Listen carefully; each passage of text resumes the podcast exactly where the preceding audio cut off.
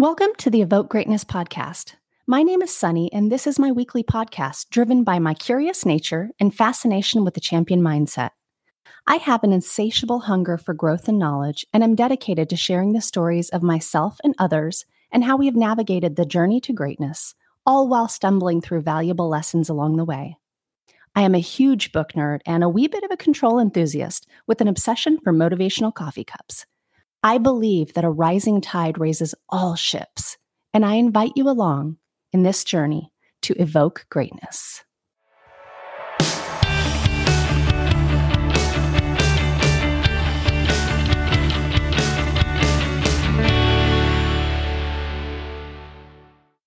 Hey guys, welcome back. You may or may not have noticed that I have not put out much content lately, any podcast episodes or otherwise. And so I wanted to hop on and talk through why that is. I am typically a pretty upbeat, happy person overall. And the last month or so has been a, a struggle or a challenge for me.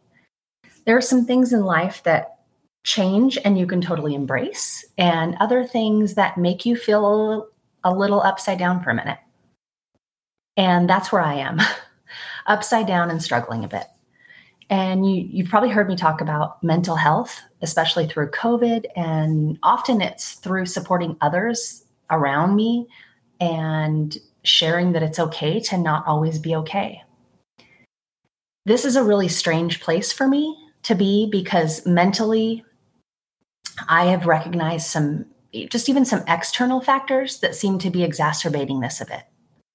One of those is working remotely. You you or me may not feel like getting dressed and showered and ready in the morning. Um, and sometimes that aids in really keeping you stuck. It can even start to feel lonely or isolating and just takes away from that overall like preparation for the day. I've not been eating great getting my workouts in. It's even been a challenge to do things that I normally do, like my gratitude journaling in the morning. And if you're already in a funk and you throw these things in the mix, it can really just take you down the wrong path. I feel like I've been blessed with a gift of perspective just in life, being able to see things in a certain lens and then put them into words that give others inspiration or motivation and it's like that lens has had a blurry film over it lately.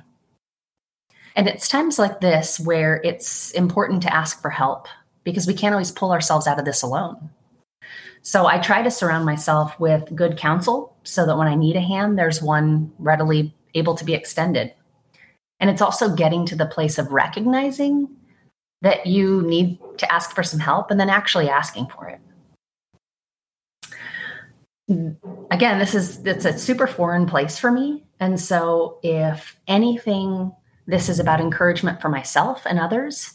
It's about unpacking what's happening and what's causing myself or anyone else to be in a, a place like this.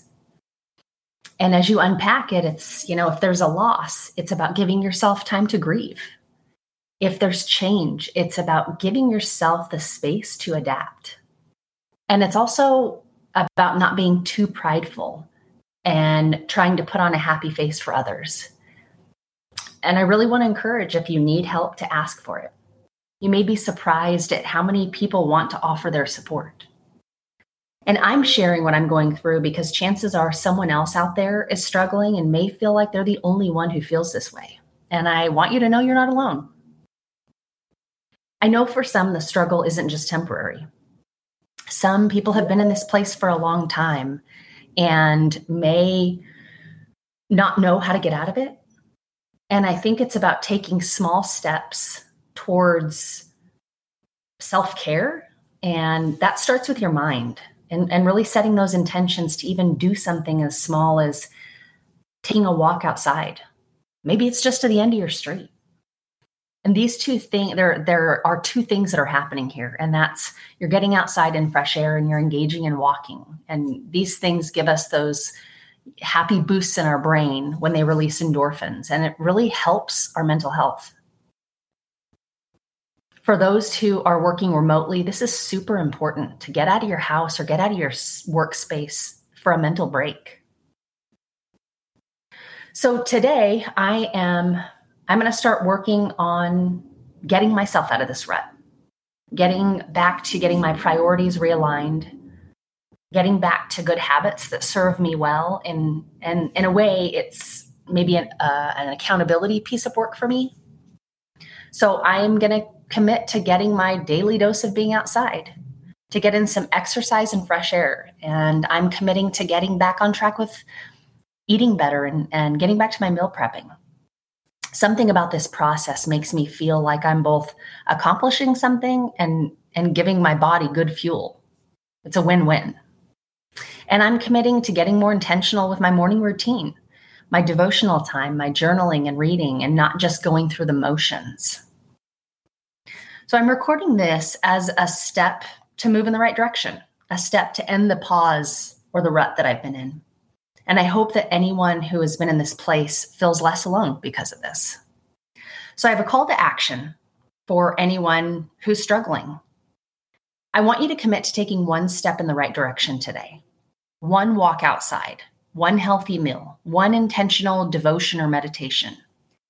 Just do one thing for you. Start small, start somewhere. Commit to one positive step or even a baby step because you are worth it. You are worthy and you can do this. I believe in you and I'm rooting for you. I'd love to hear what steps you are committing to taking. If you want to share, you can leave me a voice message on my website, evokegreatness.com. You go to the contact page and you'll see a bright orange button.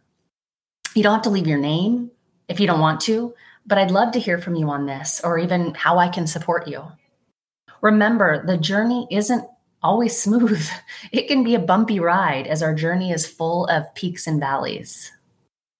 I saw this quote by Richard Nixon and thought it was fitting.